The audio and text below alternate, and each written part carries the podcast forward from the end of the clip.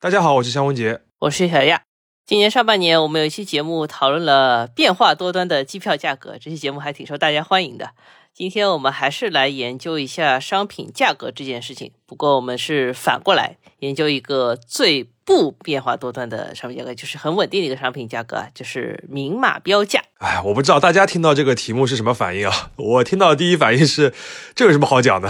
呃，对吧？但是我最近正好研究了一些跟价格有关的资料，我觉得可以说讲清楚价格稳定、明码标价这八个字背后的博弈，足够我们做好几期节目啊。今天我们先从明码标价这后四个字说起啊。明码标价可以说是现代零售业的一大特征了，就是每个商品都会有一个价签，然后你不用跟人讨价还价，对于我这种社恐人士非常友好。我想问一下肖老师，你觉得市面上有多少种明码标价的方法？这个都明码标价了，还有什么差异吗？这四个字不是很明确吗？呃，我觉得是有差异的。其实仔细想一下，明码标价很多时候更像是一个目标，而实现它的手段其实是多种多样的。呃，我举几个例子吧。最常见例子呢，可能是货柜上的价钱，比如一瓶五百五十毫升的瓶装农夫山泉，一般在便利店的标价也就是两块三块的，它都会有个价签。当然呢，在这种比如说交通枢纽这种有入场费的地方呢，它可能会卖到四到五块钱。还有比如说是衣服，常见的可能就是它有一个吊牌，然后这个价格是写在吊牌上的。但是每次降价呢，都会贴一个新的价格，把这原来的价格覆盖住，到最后有可能贴好几层。这个其实就是所谓零售建议价和实际售价的区别，对吧？其实我能想到的最鲜明的例子，可能就是茅台。你想它的那个所谓市场指导价格，变一变都是要发上市公司公告的，但是实际上呢，消费者又很难以这个价格来买到那个茅台。对的，大家可能也注意到了，就是确实啊，虽然都叫明码标价，但是标价的方式不同呢，就会产生一些微。微妙的空间啊，呃，还有个大家可能比较熟悉的例子，就是之前那个雪糕刺客嘛。它刺客的一大原因呢，其实是因为便利店啊，它把一整个冰柜里的产品都集中的放在一起，然后标签也集中的贴在一起。说是明码标价，其实你可能也看不清楚哪个标价都对应谁，然后你就被刺了。嗯，其实这个新式便利店对于明码标价这件事情动的脑筋蛮多的。另一个例子是电子价签。呃，就是比如像便利蜂这种这个新的便利店，它在宣传自己数字化能力的时候，就会举这个技术。其实就是我们之前讲过 Kindle 的那个电子墨水屏嘛，它来替代纸质的或者是塑料的那种价签，然后它就可以随时的在后台刷新价格，这样呢又能省一些物料的费用，还能省人工自己去换价格那个这个人工费嘛，对吧？嗯。我们举了这么多例子呢，其实无非就是想说，明码标价这四个字绝对不是像字面上那么简单的。像建议零售价所引发一些反垄断的讨论，以及电子价签干掉所谓菜单成本，这些都是经济学当中的经典话题啊。之后节目里面我们都会讲，呃，这个坑我就先挖好放在这里了，大家敬请期待。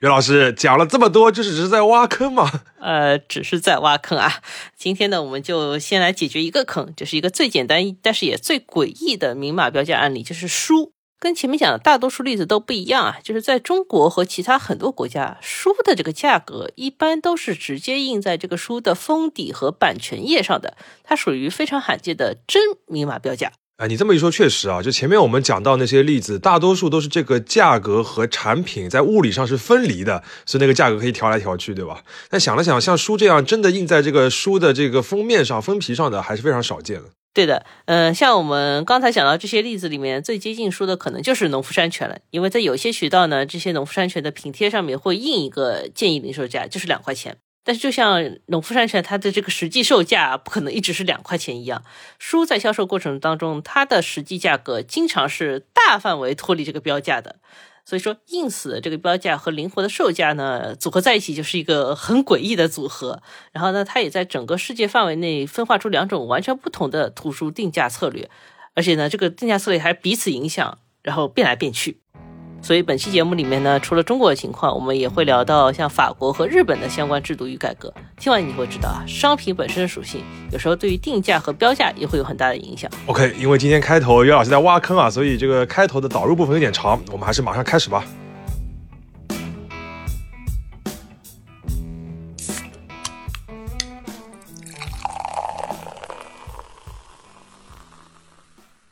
这里是商业就是这样。那第一部分呢，我们还是讲中国的图书价格，不过可能要从历史部分开始倒起啊。大家都知道，中国古代四大发明里面有两项是和印刷行业紧密相关的，所以书在中国其实很早就是一种商品了。有研究表明，到了明代中叶，有部分的课本上面，就是那种雕版印刷的书上面啊，就已经出现了出版商是谁以及价格是什么。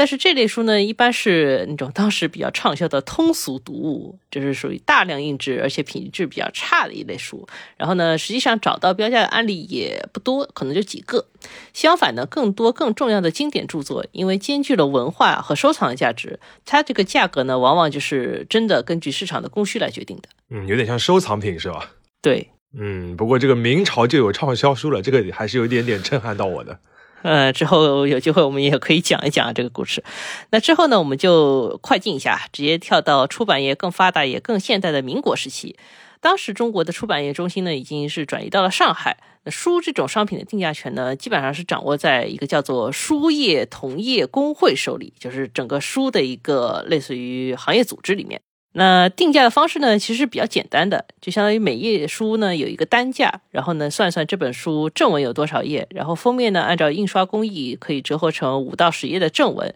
然后把这个总的页数折出来，简单乘一乘单价呢就是一个总价。直到一九八零年代末，我国图书的定价方式其实基本上都是沿袭这个方法的。哦，就延续了很长时间，就是所谓的用印刷成本来定价。对的，印刷成本定价。呃，我去孔夫子旧书网上面稍微搜了一下，就找一下民国时期最重要的出版机构之一商务印书馆发行的作品，会发现呢，当时的书上呢已经有了和现在非常相似的版权页。比如说，我找了一本就是关注梅的一个小百科全书，一小本啊，它的版权页上不仅标了出版时间、作者、发行商、印刷所、分销点，也有一个价格。这个价格呢是每本定价大洋两角，然后外部酌加运费和会费。那我说明一下，当时的商务印书馆的总部呢，其实就在上海，包括它的印刷所也是在上海的。等于当时呢，上海人花两毛钱就可以买到一本这个书，而其他地方的书店或者想买书的人呢，就需要向当地的商务印书馆的分销点来订货。那到手的这个价格呢，就是标的这个价格以及物流的费用。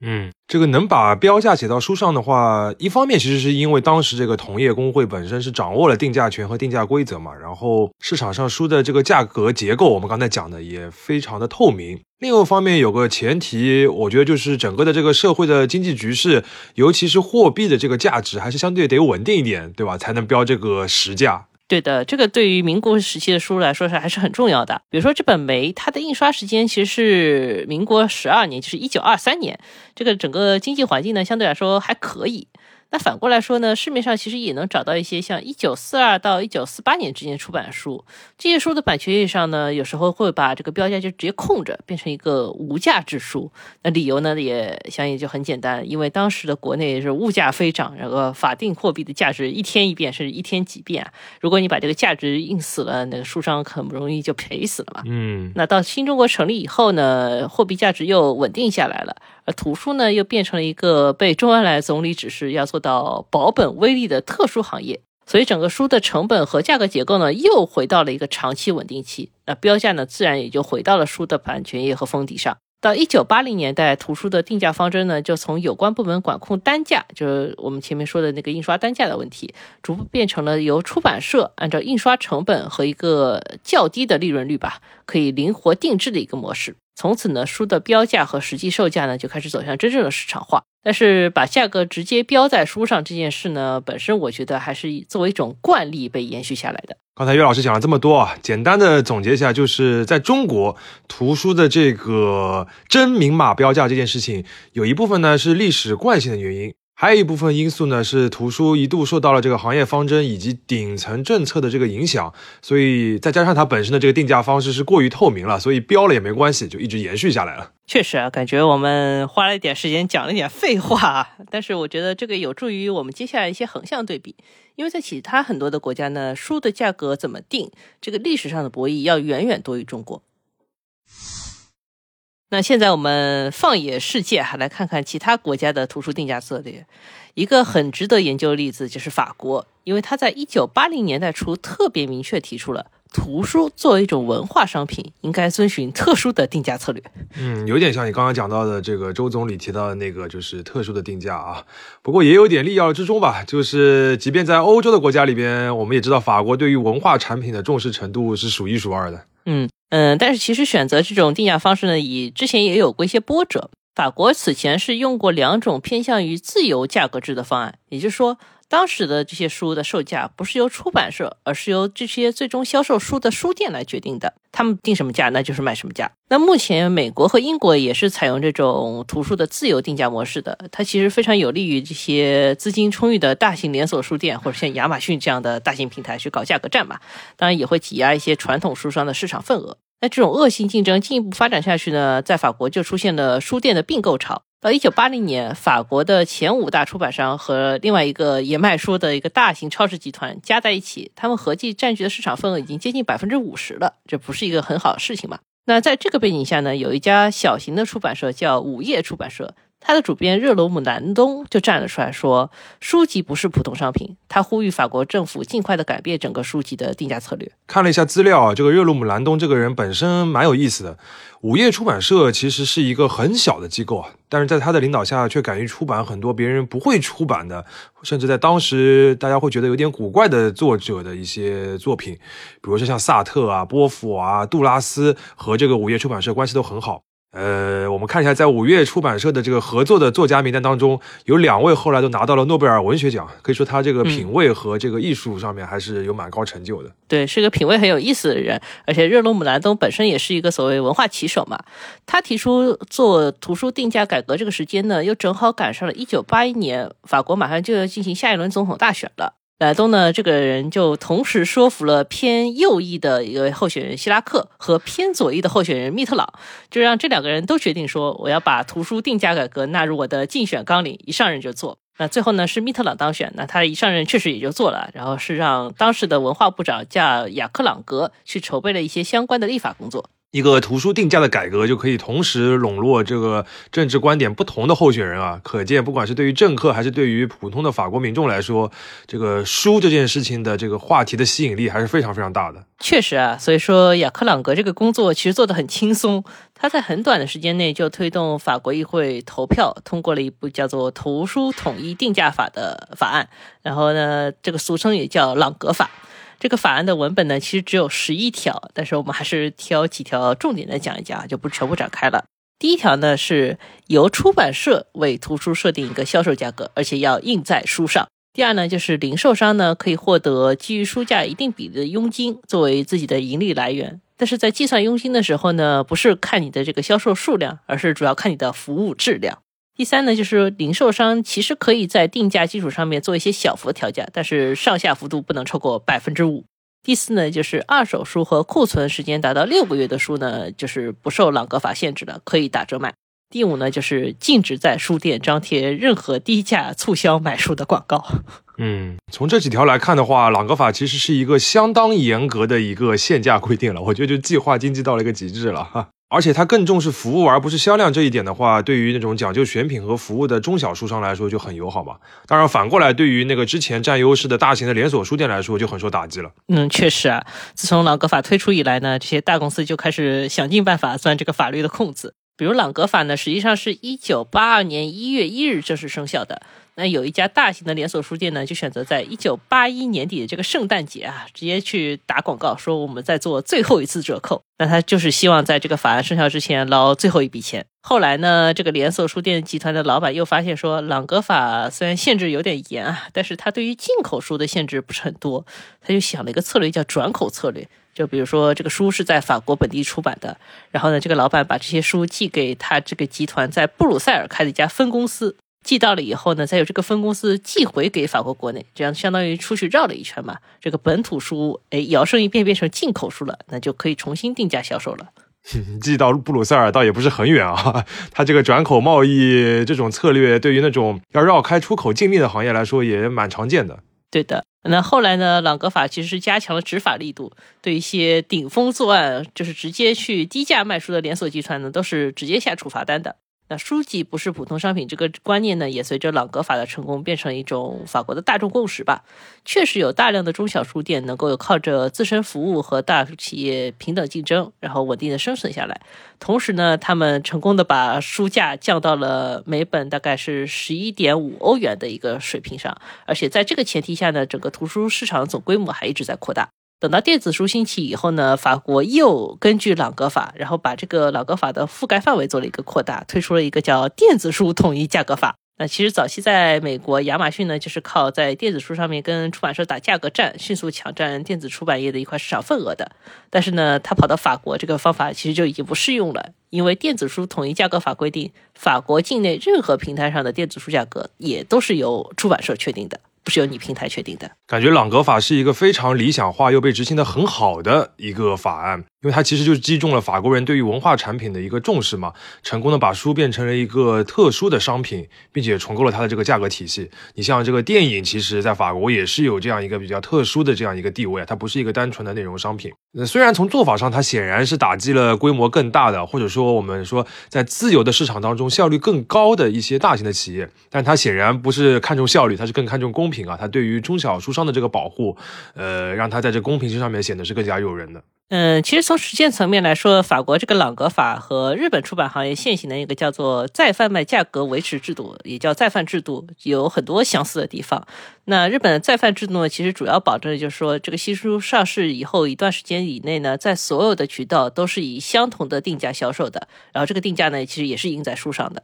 那一方面呢，这个制度是保证了日本各地读者接触到出版物的机会是均等的；另外一方面呢，也能帮助中小型的出版社保持一定的利润。就是它从很多方面跟朗格法都非常像。当然啊，除了说严格的限制新书的价格，法国和日本在二手书的售价上面其实都不做什么限制的。这个也给二手书市场留了很多空间。大家也都知道，这两个地方的二手书市场其实是相当发达的。嗯。不过，根据统计数据来看呢，日本的出版行业其实并没有被这个再贩制度完全的保护住。前面讲到，法国的这个图书市场是一直在扩大的，但是日本的这个新书的销售总额实际上是在逐年下滑的，而且每年都还是有很多的这个大小的书店倒闭的。那疫情这几年情况就更加严峻了，所以说这个定价并不是完全能够确保这个图书市场能够所谓健康发展的。对的。尽管说保证了公平和文化的魅力，但是呢，有可能就是失去了竞争的活力，相当于整个行业要么一起小幅的上行，要么一起慢慢的滑坡，这可能就是图书走真固定价格制的时候会遇到一个主要问题。那前面这两部分呢，我们基本上把书上面标价的这个固定价格制啊，或者说真固定价格制给讲完了。呃，那我们还是回到中国市场的这个特殊情况啊，就是在中国是形式上有严格的明码标价，但是买过书的朋友都知道，它和市场的实际售价之间的这个脱节啊，是越来越严重了。实际上已经是一个自由的价格制了。那为什么在图书这个细分领域会出现两种截然不同的定价制度呢？我也看了一些分析啊，就是学者们的一个普遍观点，就是说这是跟不同社会的市场和文化观念有关的。就是比如说信奉自由竞争的国家呢，往往会更重视整个市场的开放度和活力。那他会认为图书其实你也就是参与市场竞争的商品之一嘛，没有什么特别的。而坚持图书固定定价的一个国家呢，往往秉持是所谓文化例外论。法国就是一个非常典型的例子。那他会从平等和保护文化多样性的角度去设计更多的保护政策。嗯，当然这两种观念就是没有一定的孰错孰对啊。那所以问题就是在中国的市场，这个行业的观念到底是什么样的，对吧？呃，我觉得这个就是最难说的部分，或者说整个意见分化会比较明显。因为即使在消费者里面，也有很多人觉得说书好像应该是一个精神产品，其实也可以接受原价来买书的。当然，就是当他们看到这个电商平台打了一个超低折扣的时候，也是另外一回事了。而对从业者来说呢，他们对于这个。打折卖书这件事情普遍是不是太舒服的？所以说很多人都觉得说应该用一些比如说行业规范啊，甚至是立法手段来重新规范市场秩序。呃，这个事情最后一次引发相关的讨论呢，其实是在二零二二年，国家新闻出版署公布了一份出版业“十四五”时期发展规划，里面就提到了说要推动图书价格立法，那目标就是有效制止网上网下恶意价格战。目前呢，我们还没有看到具体的落实情况啊。但是比较有意思的是，其实早在二零一零年，这个整个出版行业就试图自己推动一个所谓公平竞争的规则，但是因为这个公平竞争的规则涉嫌垄断，然后最后流产了。哎，这个语境里边，公平竞争和垄断的意思都非常的微妙啊。啊，非常微妙。然后我们正好找了一篇文章，它详细的回顾了出版行业当时制定这个图书公平交易规则的过程。那这个例子呢，其实可以帮助我们更深入理解前面一个核心问题，就是为什么明码标价和实际售价的差别这么大。以及大家到底是怎么想这个问题的？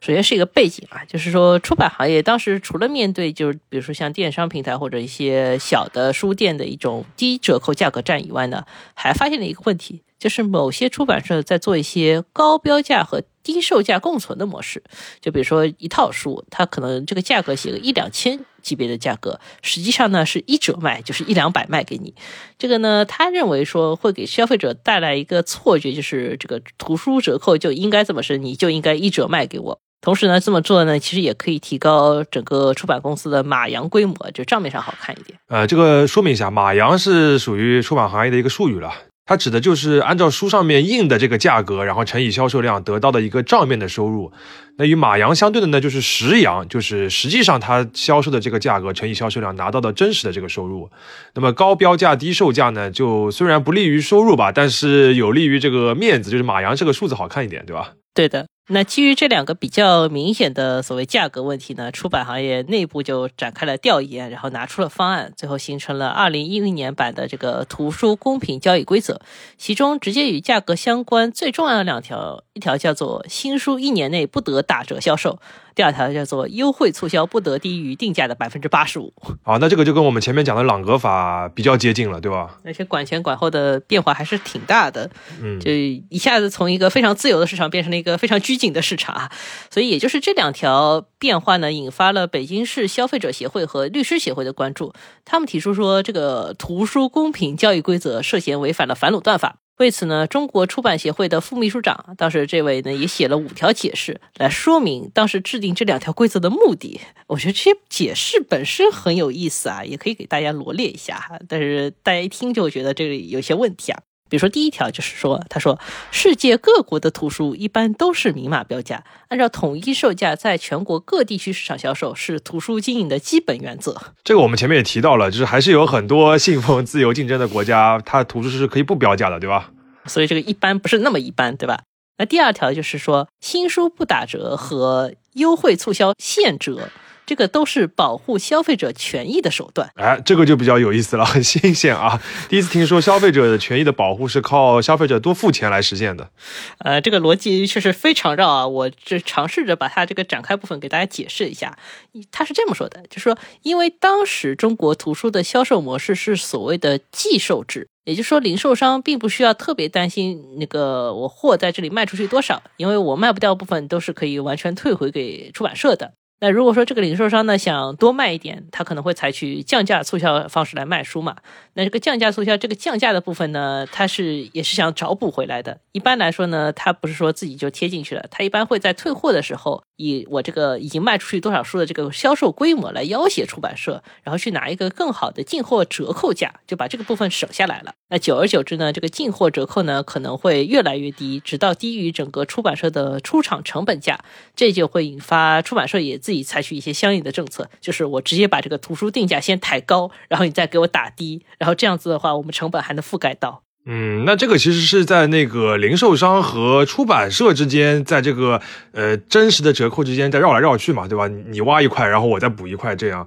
跟消费者其实也没有什么实际关系啊。啊，确实没有什么实际关系啊。不过这位副秘书长逻辑就是这样的，他的原话是：消费者追求打折购物，只是满足个人的省钱心理。如果出版社定价时候抬高图书定价，预留下打折的空间，即使零售店打折销售，消费者心理上是满足了，实际上却受了侵害。我觉得这个，如果你一直绕在这个价格里面来说，消费者受侵害，你是讲不通的。你除非你是讲到说整个图图书行业因为这个价格混乱了，然后出不了好的书了，才影响到消费者的权益，这个你还能讲，但那又是另一个话题了，对吧？我觉得他还是纯粹的就是看不惯打折卖书。对他试图把这个逻辑给你讲清楚，但是最后发现其实跟你也没有什么关系啊。呃，然后就是他的第三条，他说图书定价的构成的基本要素是公开而且稳定的。定价基本上决定了每个环节的利润率，然后这个利润率呢普遍很薄，然后账期也紧。如果说打折卖的话，就会往上积压，积压这个上游的回款以及现金流啊。这个我觉得倒真是一个问题，就是一个所谓行业的健康度的问题嘛。包括我们早年讨论适应的那个时候，也会涉及到这个下游的定价挤压到上游的利润率的这个问题。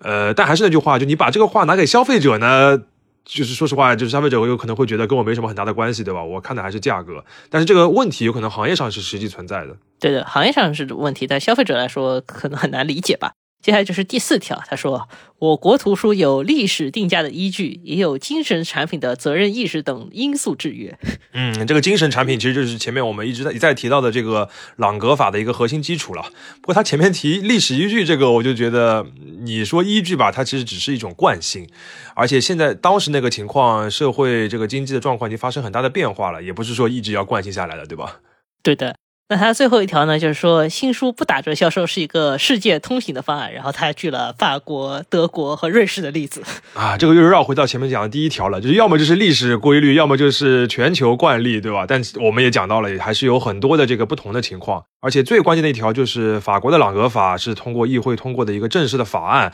呃，包括日本那个规则也是一个其实是非常强力的一个行业的规则。但是你图书公平交易规则这个呢是一个行业的内部的自我约束，它的这个约束律师就相对弱很多了。嗯，总之呢，就是讲下来，这个规则的出发点呢，其实就是要。在中国实现像法国那样的一个突出价格定价体系，但是呢，在推行的逻辑和程序上呢，都差点意思。他可能一开始呢，只是想好了，我一定要控制这个新书价格，限制打折力度，但是呢，也没想好为什么，也没想好有什么别的手段吧。所以说，他最后导致就是他给出这些解释和真实的市场需求和消费者行为其实都是脱节的。那比如说呢，他只关注到这个电商平台会持续的大力度的在这个图书这个单一品类上疯狂的打折，但是呢，他不会继续深入解释说电商平台这么做的动机是什么。呃，这么做的动机呢，其实也很简单，是因为这些电商平台基本上都是全品类的电商，它几乎都是要靠这种低价的图书或者一些别的产品来黏住用户，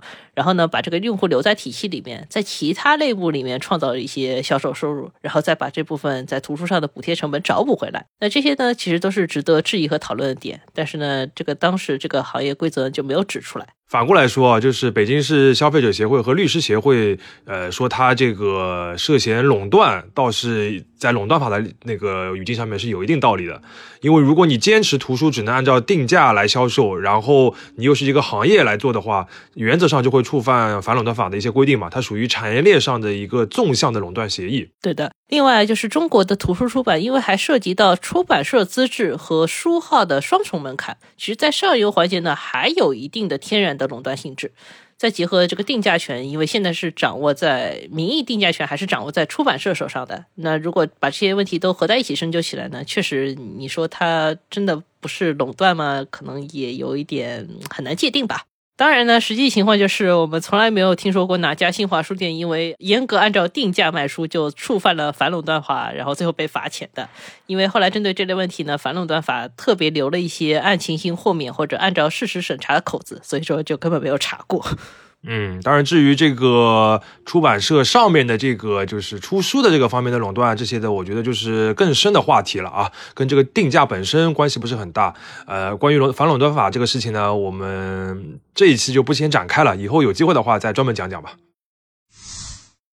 那简单小结一下刚才的内容，其实我们详述了二零一零年中国的这个图书出版行业，它试图来固定新书的这个售价，让明码标价这件事情名副其实的一个过程。但我们后来看到它还是流产了啊。如果和法国的案例对比的话，我们就会发现，他想达到的目标可能是通过行业自身呃的这个力量难以实现的，而且还会有非常多这个法律上面的一些阻碍，比如说反垄断法。那我觉得更深层的背景呢，还是跟当时整个呃中国的这个消费市场的大的环境和大家的一个共识有关系吧。嗯，或者说它有点像，就是一九八零年代中国做双轨制价格双轨制改革的时候，它有一点小小的遗存，那它可能就是出现在这个书的价格上面。对的。那最后还有一点点时间啊，我们就从前面对于这个文化商品的讨论延伸一下。肖老师，你觉得像书影音这样非常典型的文化产品，真的能做到明码标价吗？好问题啊，我觉得其实标价是可以的，但是要不要贴到产品上这么直接彻底，我觉得还是有一些讨论空间的。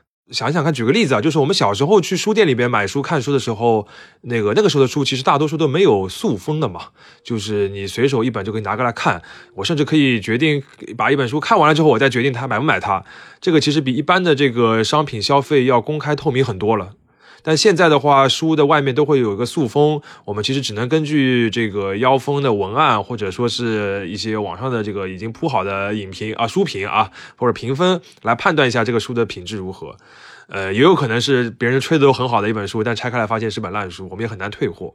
这个背后的，其实我想说的就是，这个我们今天讨论的很多都是明码标价，这个价格呃是不是能够落实的问题。但是更上层的一个问题是，它这个价格到底值不值的问题。其实就是如何给文化产品定价的问题，对吧？嗯，对的。其实我们就想讨论这个点啊。那虽然说给图书上塑封呢，主要的一个目的是，据说是为了保护品相，这样因为那个出版社可能会接到一些书店退货嘛，这个退货的时候呢，可以减少一些损耗率，然后也方便出版社把这些书当做新书再找渠道重新卖出去。这个塑封主要是这个目的啊。但是呢，上完塑封以后呢，我觉得书作为一种商品的形态，其实就发生了很微妙的变化，它就变得更像是像电影啊、戏剧或者音乐这些你要先付费才能再享受的文化产品了。那在在这类产品里面，如何能够平衡好价格和体验的关系，尽量减少落差，其实是一个最主要的课题。那其实对于文化商品来说呢，塑封只是一种所谓有形的限制，其实还有更多无形的限制，它们和定价方式一起阻碍了我们能够更好的接触和理解这些文化商品。那也许未来呢，我们应该跳出这种被明码标价框住的思维模式，不仅仅是盯着书封底上的价格和电商平台上的折扣，而是应该思考，对于知识体验以及文化这样的商品，是不是有更好的组织形式，以及一致适配的全新的定价方案？毕竟价格和价值之间永远都是有落差的，尽量缩小这些落差呢，是我们的一个目标。那最后呢，如果能够探索出更合理的、更符合真实需求的价格，这可能才是市场所需要的。商业就是这样。